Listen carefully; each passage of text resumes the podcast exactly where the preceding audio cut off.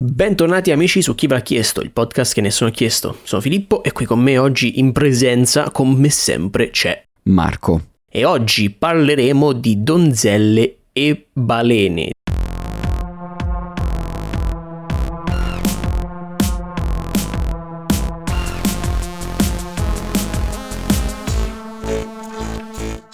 Ma prima di gettarci in queste categorie direi che ci possiamo cimentare nelle categorie del podcast, iniziando dagli annunci, o meglio, dalle notizie videoludiche della settimana. Notizie videoludiche della settimana che in realtà si possono riassumere in la notizia videoludica della settimana perché c'è stato uno state of play. Ci è stato uno state of play che... Che potevano starci.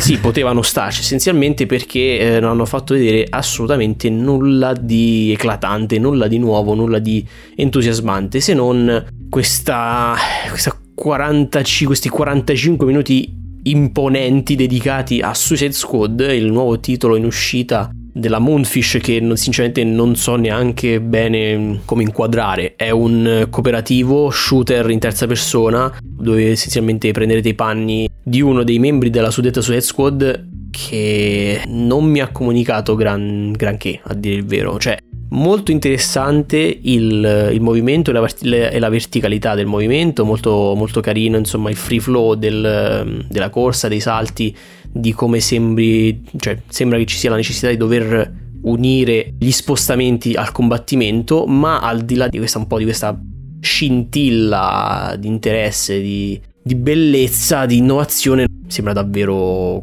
molto poco ispirato. Il mondo è un, mi sembra un amalgamo grigio di Viola e, e Metropolis. Credo che la pecca più grande sia quello che loro, che la Moonfish abbia cercato di vendere come un punto di forza, ovvero il fatto che tutti i personaggi hanno questa libertà di movimento. Non lo so, mi ha fatto sembrare come se il fatto che tutti quanti avessero le stesse capacità sia andato un po' a neutralizzare, un po' a smorzare quello che poteva essere invece una, una differenziazione tra i personaggi molto che li doveva caratterizzare.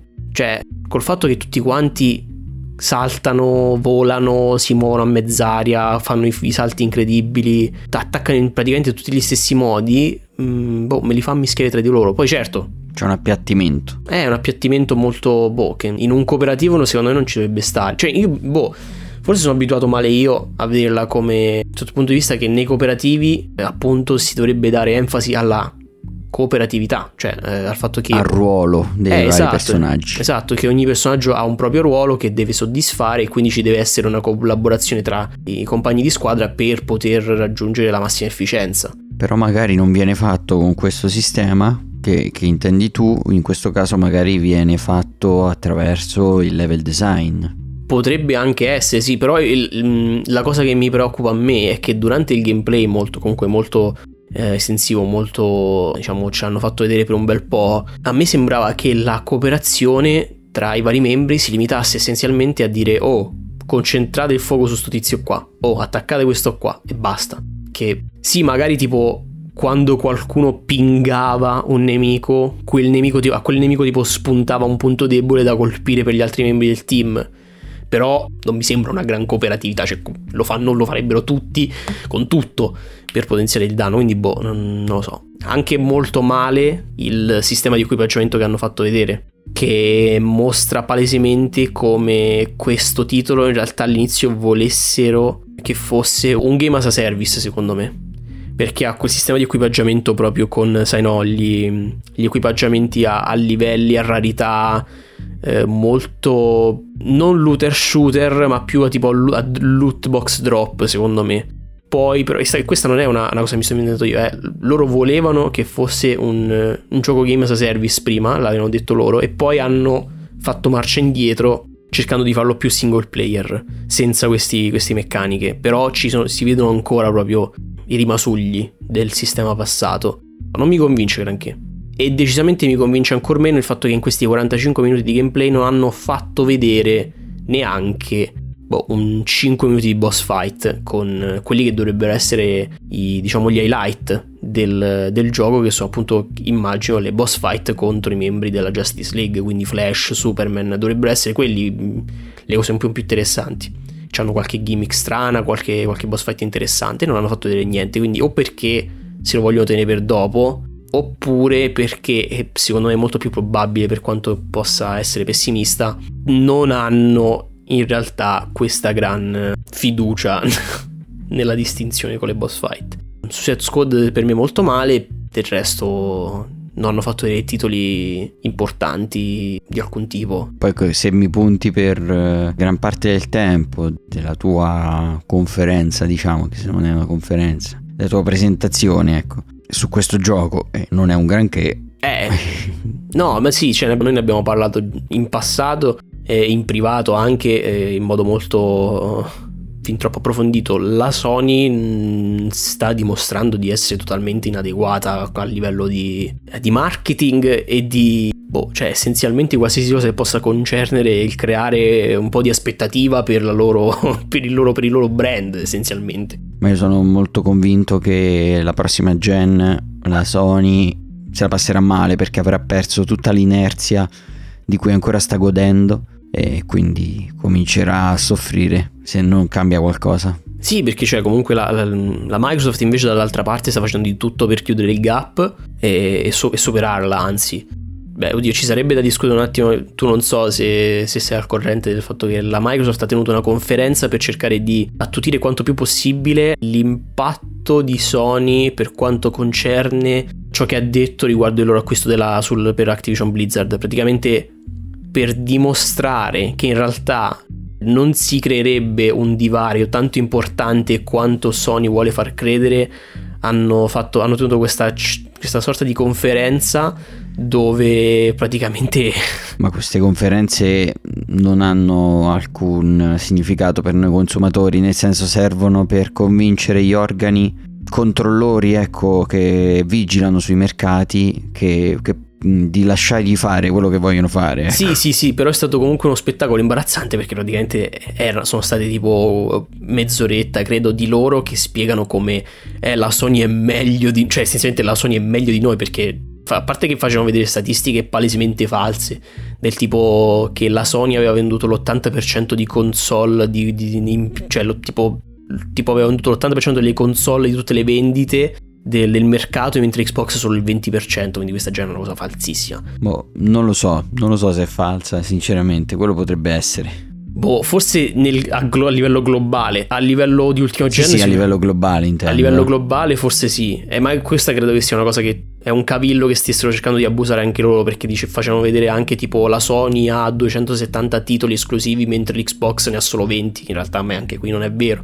quindi sì, probabilmente era un cavillo che stessero stavano cercando di sfruttare loro. Comunque era stata una conferenza molto imbarazzante che eh, Phil Spencer praticamente ha cercato di, di, abbattere in ogni modo e quindi ho motivo di credere che sia stata fatta da, dai CEO molto, in modo molto stupido, senza, boh, senza consultarsi prima.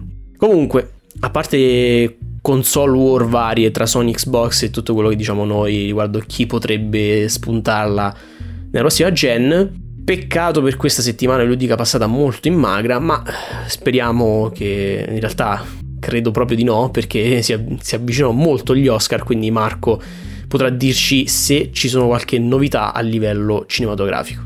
Sì, ci sono, sempre a livello di premi, perché è la stagione dei premi e ci sono stati i BAFTA e i DGA, ovvero i Directors Guild Awards. Yes. E ai BAFTA, che sono i premi eh, più prestigiosi del Regno Unito, qui per gli Oscar del Regno Unito, uh-huh. ha trionfato niente di nuovo sul fronte occidentale che ha vinto 7 premi sui 14 a cui era candidato, tra cui miglior film e miglior regia. Mentre ai Directors Guild ha trionfato Everything Everywhere All at Once, o meglio hanno trionfato i Daniels come registi e ci sono molti meno premi ai Directors Guild Award, viene, viene dato miglior regia di film, dei documentari, miglior esordio alla regia, miglior serie drammatica, però comunque sono dedicati unicamente alla regia. Quindi come film quello che ha trionfato è stato Everything Everywhere All at Once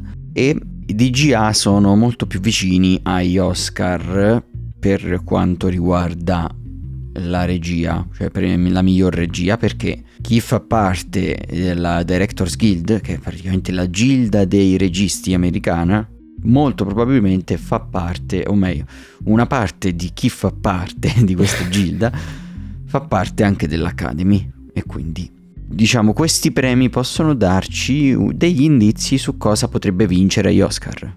Ma non ci sono altre notizie cinematografiche per oggi. Ebbene, con l'assenza relativa, assenza delle notizie cinematografiche per questa settimana, possiamo invece gettarci a parlare dei trailer della settimana, o meglio del trailer di questa settimana, che abbiamo sezionato un po' a malincuore per, per chi ne è protagonista. Il trailer di The Pope's Exorcist. Che cos'è The Pope's Exorcist? È la vera storia vera, realmente accaduta davvero, senza nessuna sorta di, rom- di falsità di alcun tipo, del, di padre Amort. Padre Amort, Gabriella Amort, che, che è questo essenzialmente questo esorcista, proprio l'esorcista del Papa. Non nel senso che faceva esorcismi. No, no non nel senso che faceva Papa, esorcismi. Ma che veniva mandato direttamente dal Papa esatto, a era, fare esorcismi. Esatto, era l'inviato del Papa. Detto così sembra più un, eh, tipo un, so, un, giornalista, però no. Era un esorcista e si troverà coinvolto in quello che è il moderno codice da Vinci. Che non credo sia davvero accaduto o esistito però... Sì, perché all'inizio si parte con esorcismi che già a seconda se uno ci crede oppure no. Eh, sì, sì, sì. Possono essere di fantasia o meno, e poi dopo si va proprio sul fantascientifico. sì, sì, cioè proprio all'inizio lo propongono insomma, qualcosa di questa figura stoica di padre a morte, comunque vive nel mezzo di queste vicende particolari, di esorcismi, eccetera, e, però comunque ancora relativamente verosimili, diciamo e poi invece parte proprio, cioè lui ritrova eh, tombe, catacombe, eh, robe antichissime, possedimenti, mm-hmm. fantasmi, alieni. Sì, poi già dal trailer ci viene fatto capire che il diavolo vuole impossessarsi di padre Amort sì, sì, proprio... così diventa potentissimo. Sì, esatto, proprio, e non è, che, non è che lo pensiamo noi, proprio, l'ha detto il diavolo, ha detto proprio, cioè proprio lui vuole lui, lui, proprio specifico. Tant'è che gli hanno, nel trailer stesso gli mandano un, un altro esorcista e lui, lui, lo manda via, gli, no, sbagliato, quel lui, specifico è selettivo, selettivo il diavolo per i possedimenti, quindi così. Eh, diciamo che per chi apprezza molto questo tipo di film sulle eh, possessioni, gli esorcismi, può essere magari un twist un po' più sì, fresco, diciamo. Per tutti gli altri. Sì, se non apprezzate questo genere di film eh, sicuramente potete saltarlo. Sì, oppure andare a vederlo e, e ridere, boh, probabilmente. E sì, cioè, la cosa pazza di tutto questo è che il protagonista che investirà i panni di Padre Morte è Russell Crowe. Eh, boh. Io e Marco stiamo tuttora cercando di capire cosa possa averlo spinto a fare questa scelta. Ma ultimamente a me non stanno piacendo molto i ruoli in cui viene messo Russell Crowe, però sì, che cioè... c'è da fare? Cioè, viene chiamato per questi ruoli, lui accetta questi ruoli. Eh, ci deve andare bene.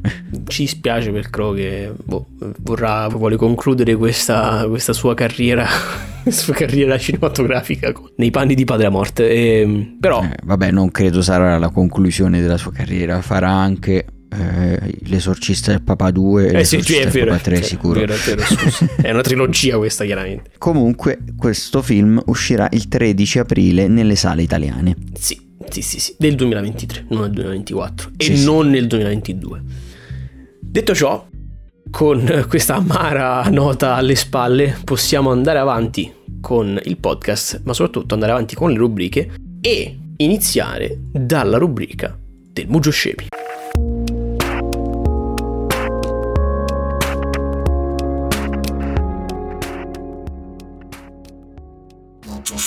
Oh, per rubrica del Mojo Scemi, voi tutti sapete e se non lo sapete che Marco deve selezionare una categoria fra quattro, fra musica, giochi, scienza e mitologia, da cui trarre una domanda a cui poi dovrà rispondere e oggi Marco sceglierà la scienza. La scienza che oggi è più incentrata sulla robotica, perché la domanda di oggi è la seguente. Cos'è un robot? Sì, questa sarebbe una donna molto approfondita e non credo sia possibile. sarebbe molto filosofica. Esatto, molto filosofica, molto filosofica e molto, molto approfondita e non credo che sia possibile dividere in quattro scelte.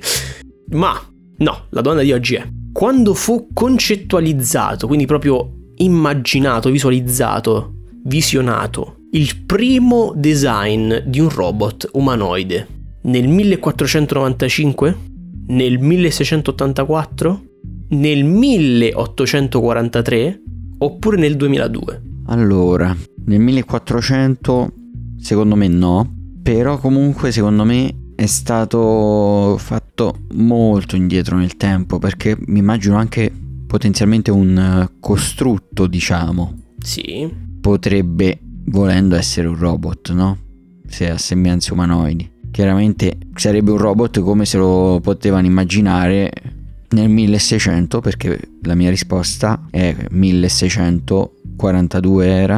Nel 1684 ah 1684 quindi tu vai per il relativamente medio ma comunque un po' anticipato del 1684 giusto? sì. E la domanda di Marco cioè la risposta di Marco di oggi è incredibilmente errata.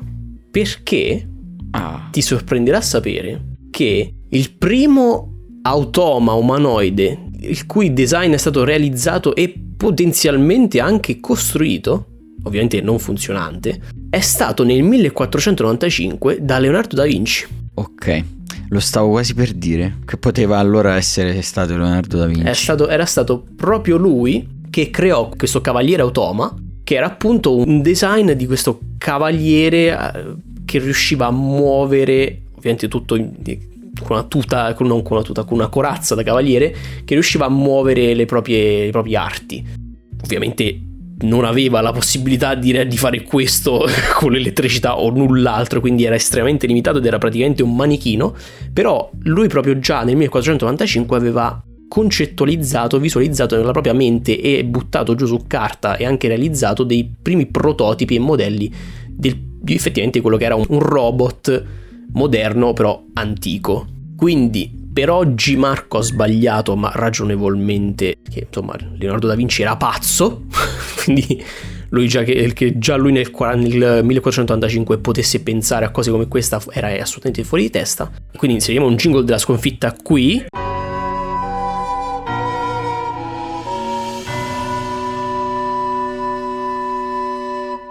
E si potrà rifare Marco con la sua rubrica ovvero la rubrica del consiglio musicale.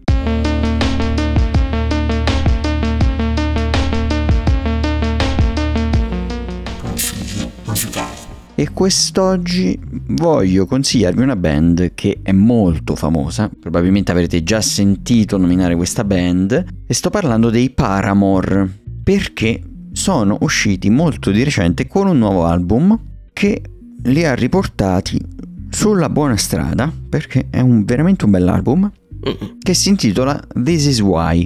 Con quest'album sono ritornati a delle sonorità un po' più punk, dance punk o art punk anche volendo.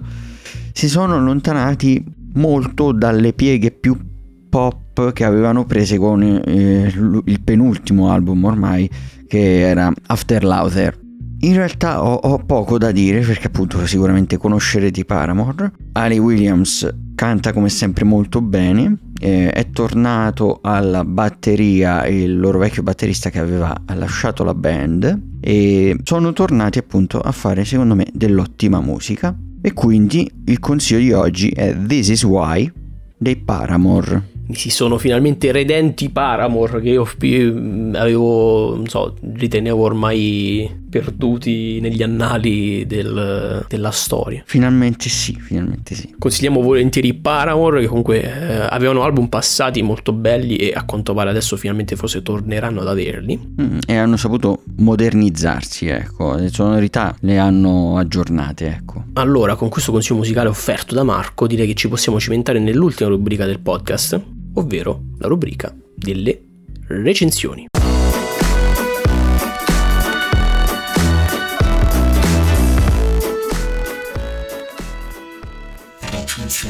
Oggi episodio lampo, devo dire, ma eh, ci sta. Però noi in vista degli Oscar ci stiamo recuperando abbastanza cose che dobbiamo recuperare perché sono state nominate e tra queste eh, ci siamo visti entrambi, io in lingua, Marco in italiano, The Whale. The Whale, la, eh, la balena, non so, in italiano è la balena, come, oppure è rimasto The Whale? Eh, non è stato tradotto, è rimasto The Whale, però sì, traducendo sarebbe la balena. La balena, The Whale, con eh, il signor Brendan Fraser che appunto il titolo, titolo, dell'opera fa riferimento a lui perché è un, po', è un po' obeso in questo film, è un po' grassottello. Un po' grassottello, ma perché è grassottello? Ma in realtà ha diversi significati. Vabbè, sì, sì, sì, sì, poi vabbè, adesso non ci... Cioè, inizialmente, a primo impatto, è, è perché sì, è È chiaro che uno dei significati sia quello della sua corporatura. Sì, sì, sì, sì, sì, sì eh, perché te lo, te lo, mettono proprio in copertina con, con, la sua faccia simpaticissima cicciottella per farti pensare che sia quello, ma in realtà, come dice Marco, ha più significati. Che ovviamente non vi possiamo dire. Si sarà un po' difficile parlare del film senza spoilerare. Sì. Vi avvisiamo che potrebbero esserci dei spoiler minori. Sì, sì, sì, sì, Come al solito l'invito è quello di vedere i film prima di ascoltare le recensioni, però noi cerchiamo di tenerci il più possibile spoiler free. Sì, sì, sì, sì. E di cosa parla questo, questo Whale? Questo Whale parla della, della triste storia di questo di quest'uomo che, che io di, ormai chiamo sì, Mr. Fraser, Mr. Fat Fraser, però non, come si chiama lui nel film? L'insegnante. Charlie. Di questo Charlie, che è un insegnante di matematica che vuole... Ehm, letteratura. Eh, di letteratura, scusa. e che... matematica. Di letteratura che vuole riallacciare i rapporti con la figlia. Però ovviamente incorre, come potete ben immaginare, in diverse problematiche. Sì, diciamo che vuole riallacciare i rapporti con la figlia dopo aver capito che sta per morire. Esatto. Questo è l'incipit. Esatto. Ovviamente potete intuire che non è un, una commedia, magari l'incipit pote, poteva essere una commedia, però non è una commedia. No, anzi è un film devastante, sì, cioè a me ha veramente devastato come film è un climax ascendente di, di, sofferenza, in realtà il film.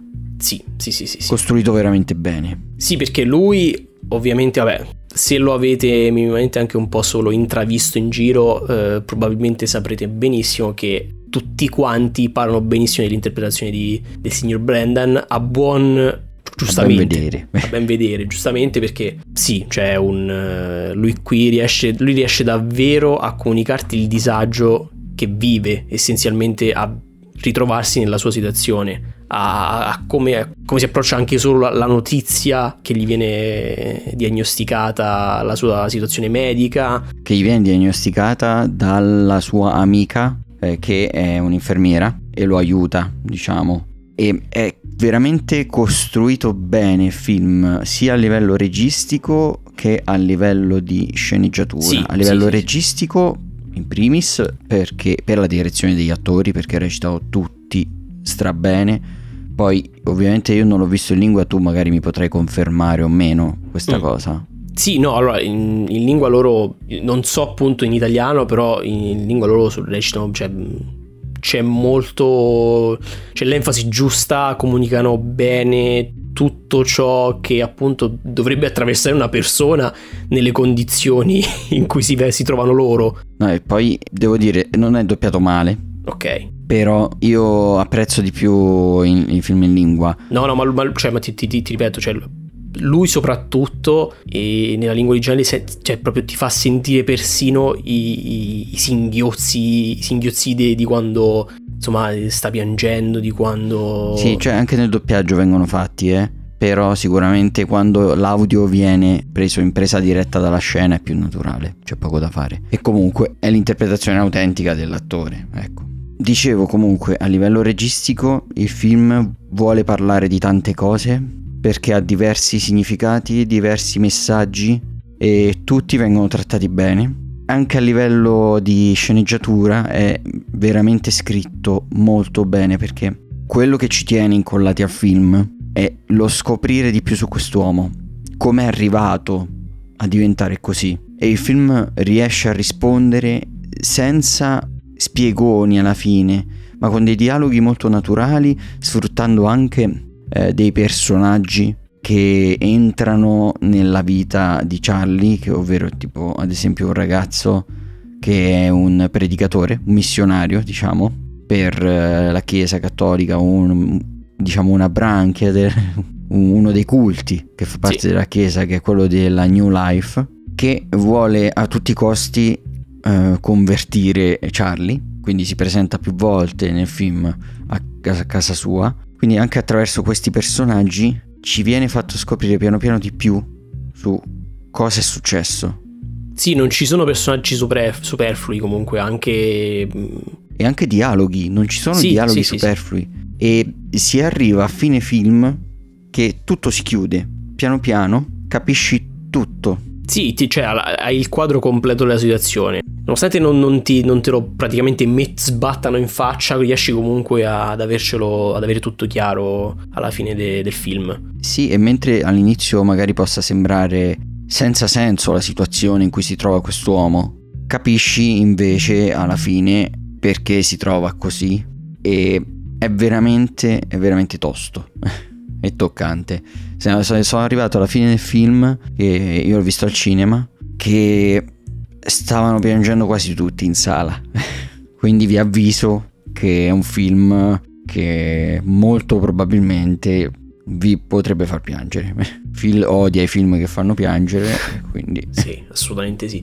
Odio i film che fanno piangere, ma questo non mi occlude la vista a eh, film meritevoli oggettivamente fatti bene. Quindi fortunatamente sono intenzionato a dargli un voto positivo per me. Ok, sono curioso di sapere che voto gli dai. Io gli do. Sono un po' combattuto perché gli vorrei dare. Gli vorrei dare un 9. Però mi pesa. Cioè, nel senso. Eh, magari ti semplifico il lavoro dicendoti il voto che vai, vai, gli vai. darei io. Io gli darei un 8,5 perché, appunto, a parte le cose già dette, è veramente un bellissimo film sotto anche altri aspetti oltre a quelli che abbiamo detto perché il film ha anche un bellissimo trucco. Personaggio di Charlie eh, pesantemente truccato con delle protesi anche e a me è risultato credibilissimo. A meno che Brendan Fraser non sia arrivato a pesare 600 no no non è arrivato a pesare sarebbe anche eticamente molto Sbagliato sì. scorretto è sbagliato si chiedere a un attore di diventare così. Comunque sì, è fatto veramente bene, è molto credibile anche con le pieghe della pancia che sì. si vedono nel film, cioè il film ti mette di fronte a lui, a, a quello che è, anche fisicamente, non solo a livello di personalità, e, e ti mette di fronte non solo a lui, anche alla personalità di quelli che gli stanno intorno, cioè mette a nudo tutti i personaggi sì. Veramente, l'ho trovato bellissimo. E per me è assurdo che non sia candidato a miglior film agli Oscar. Però ce n'è un altro di cui poi parleremo. Ma prima di arrivare alla recensione, eh, io invece il mio voto premettendo, faccio questa, ah, faccio questa premessa, premetto che il voto massimo che probabilmente mai darò a un drama sarà sempre 8, perché io non, non ce la faccio ragazzi. Vabbè, perché il tuo gusto ti spinge verso altri generi, ecco. Esatto, esatto. Gli do 8. Ok, però se, se lo hai apprezzato vuol dire che è un bel film. 8, sì, 8 solidissimo, voto massimo per me. Quindi assolutamente va, va visto, va visto, se, soprattutto se vi piace il genere, va visto. Mm. Mi dispiace non poter dire di più perché ci sarebbe tanto da dire sulla trama, sui significati di questo film, però dovete viverlo. Ecco. Sì, cioè, anche perché ah, dir, cioè, dirlo a parole ovviamente non, non, esprime, non riuscirebbe ad esprimere ciò che poi invece vi comunica il film.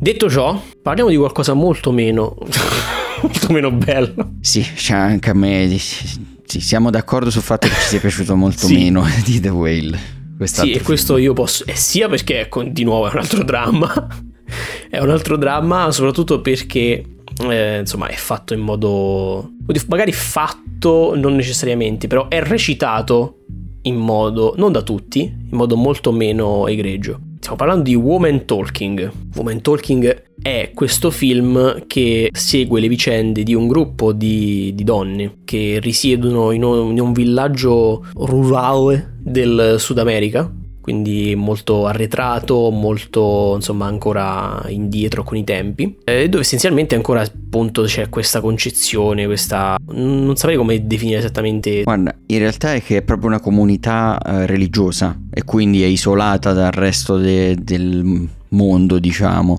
perché è ambientato nel 2010 sì, come film, sì, sì, sì. quindi non è troppo indietro. E c'è questa comunità eh, dove sì, c'è separazione dei ruoli tra uomo e donna, ecco, molto netta. L'incipit è che le donne di questo villaggio scoprono che per lungo tempo sono state stuprate nel sonno dagli uomini del Sì, villaggio. Ovviamente sotto effetto di droghe. Sotto effetto di droghe, sì, di sonniferi. E lo scoprono perché, per fortuna, due bambine di questo villaggio si svegliano prima che succeda a loro questa cosa. E dopo aver scoperto questa cosa, loro si riuniscono per un paio di giorni in una capanna del loro villaggio per decidere cosa fare. Se restare nel villaggio e combattere questa cosa che è successa, ribellarsi contro gli uomini del villaggio, oppure andarsene. Questo è, tut- è tutta la trama del film Sì. in realtà. Sì, praticamente sì. E il film si svolge dentro questa capanna ed è questa lunghissima conversazione tra le donne del villaggio che appunto esprimono i loro vari punti di vista, i pro e i contro delle loro scelte e cosa sia eticamente giusto fare. Sì. Ecco. Quindi la tematica è molto pesante. Sì, sì, assolutamente sì. La tecnica è molto pesante, eh, anche perché appunto esplorano, vanno ad esplorare anche le, le- le possibilità. Cioè, per loro comunque nello stupro venivano anche picchiate, quindi affronta, non, è una cosa che affronta solo esclusivamente la violenza sessuale, ma anche tutte- tutto Si ciò che ne affronta concerne. anche il tema religioso. Sì, sì, sì, sì, sì, tutto ciò che ne Perché concerne. comunque loro venivano cioè, presi in giro sì, dagli uomini del villaggio che facevano credere a queste donne che quello che le succedeva, Sì, era un intervento divino. succedeva nel sonno erano interventi divini, sì. E quindi sì, cioè, mh, affronta diverse tematiche comunque pesanti, legate sempre ovviamente al, al plot principale, che, vabbè, oltre al fatto che a me ovviamente, come vi ho già anticipato, pesa molto, la cosa più pesante in assoluto che Marco eh, potrà confermarvi è purtroppo che la parte principale, diciamo la...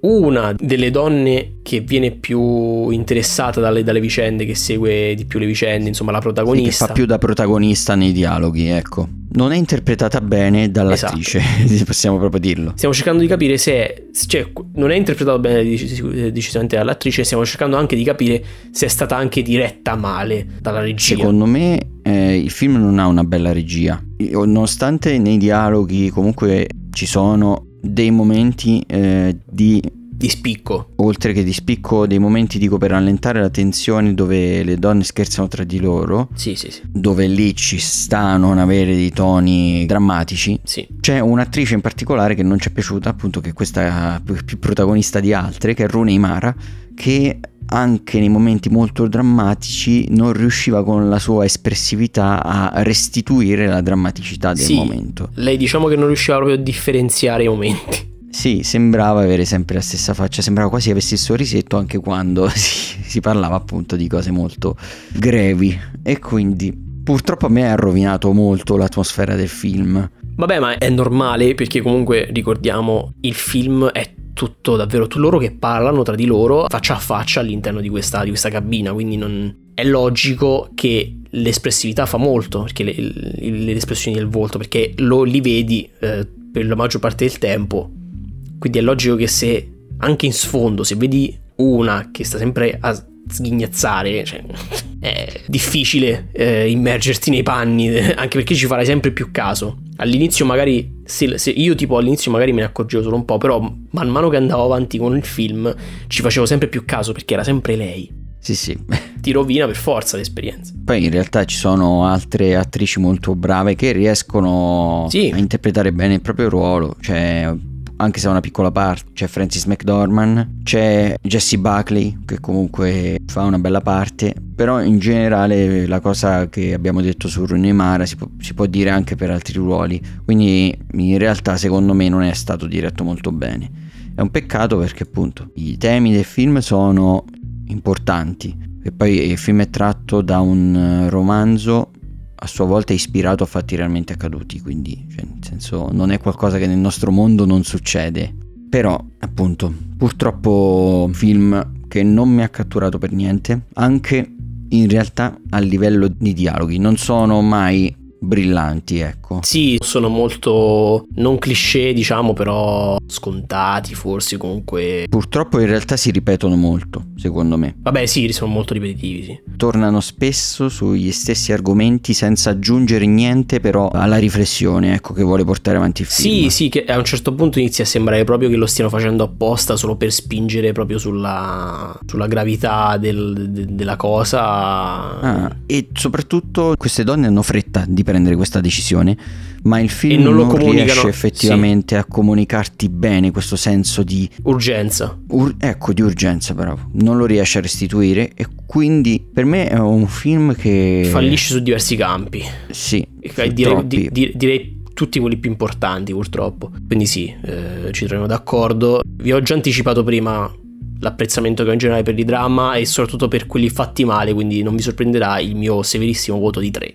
Ok, io sono meno cattivo di te, penso di dargli un 5. Però sì, per me non raggiunge la sufficienza purtroppo. No, a me, a me per me non raggiunge la sufficienza e non mi piace nemmeno il genere, quindi proprio... Cioè, io avrei tranquill- tranquillamente non lo avrei visto, cioè ne avrei fatto a meno. Eh sì, l'abbiamo recuperato nel nostro grande recuperone sì, di sì, film per giustizia, per giustizia, sì. per correttezza. Ah, e comunque eh, la regista di questo film, giusto per citarla, è Sarah Polley e non abbiamo citato prima il regista di The Whale che è, è Darren Aronofsky, regista anche del Cigno Nero e questo beh, regge il confronto secondo me con il Cigno Nero. Detto ciò, con questa purtroppo più brutta e amara nota di Woman Talking giunge a conclusione l'episodio del podcast di oggi, ma non giunge in, conclusione il podcast in generale, credo. Marco, abbiamo finito il podcast? Questo è l'ultimo episodio? No, no, direi di no. Ok, perfetto. Allora possiamo continuare il podcast anche la prossima settimana. Ma prima di salutarci, Marco ha delle cose da ricordare. Eh sì, perché devo ricordarvi che il podcast si chiama Chi ve l'ha chiesto per un motivo, ovvero che potete richiederci quello che vorreste sentire recensito nei prossimi episodi e noi vi accontenteremo rispondendo così anche alla domanda chi ve l'ha chiesto perché ci avrete chiesto voi di cosa parlare. Per avanzare le vostre proposte potete contattarci su tutti i nostri social di cui troverete i link in descrizione che sono il nostro profilo Instagram chi ve l'ha chiesto podcast tutto attaccato, il nostro server Discord dove potete entrare se volete avere un contatto un po' più diretto con noi, giocare con noi a qualcosa, chiacchierare e così via, mm. il nostro canale Telegram dove potete entrare se volete ricevere una notifica ogni volta che ci sarà un nuovo episodio disponibile o una notizia importante da comunicarvi e infine troverete in descrizione anche il link alla playlist Spotify dei consigli musicali di chi ve l'ha chiesto dove avrete a portata di clic tutti i consigli musicali presenti, passati e futuri della rubrica e quelli dei prossimi episodi li troverete lì con quasi una settimana di anticipo rispetto alla loro uscita. Quindi aggiungetela al vostro Spotify e consigliate il nostro podcast a insegnanti e non insegnanti. Bene, con i rammenti di Marco effettuati io vi posso salutare per questo episodio, ma rimanete con noi per farvi salutare anche al prossimo. Ciao a tutti. E nel prossimo episodio avrete le nostre predizioni sui vincitori degli Oscar 2023. Le predictions degli, degli Oscar 2023 al prossimo episodio di Chi ve l'ha chiesto. Ciao a tutti, bye! Ciao!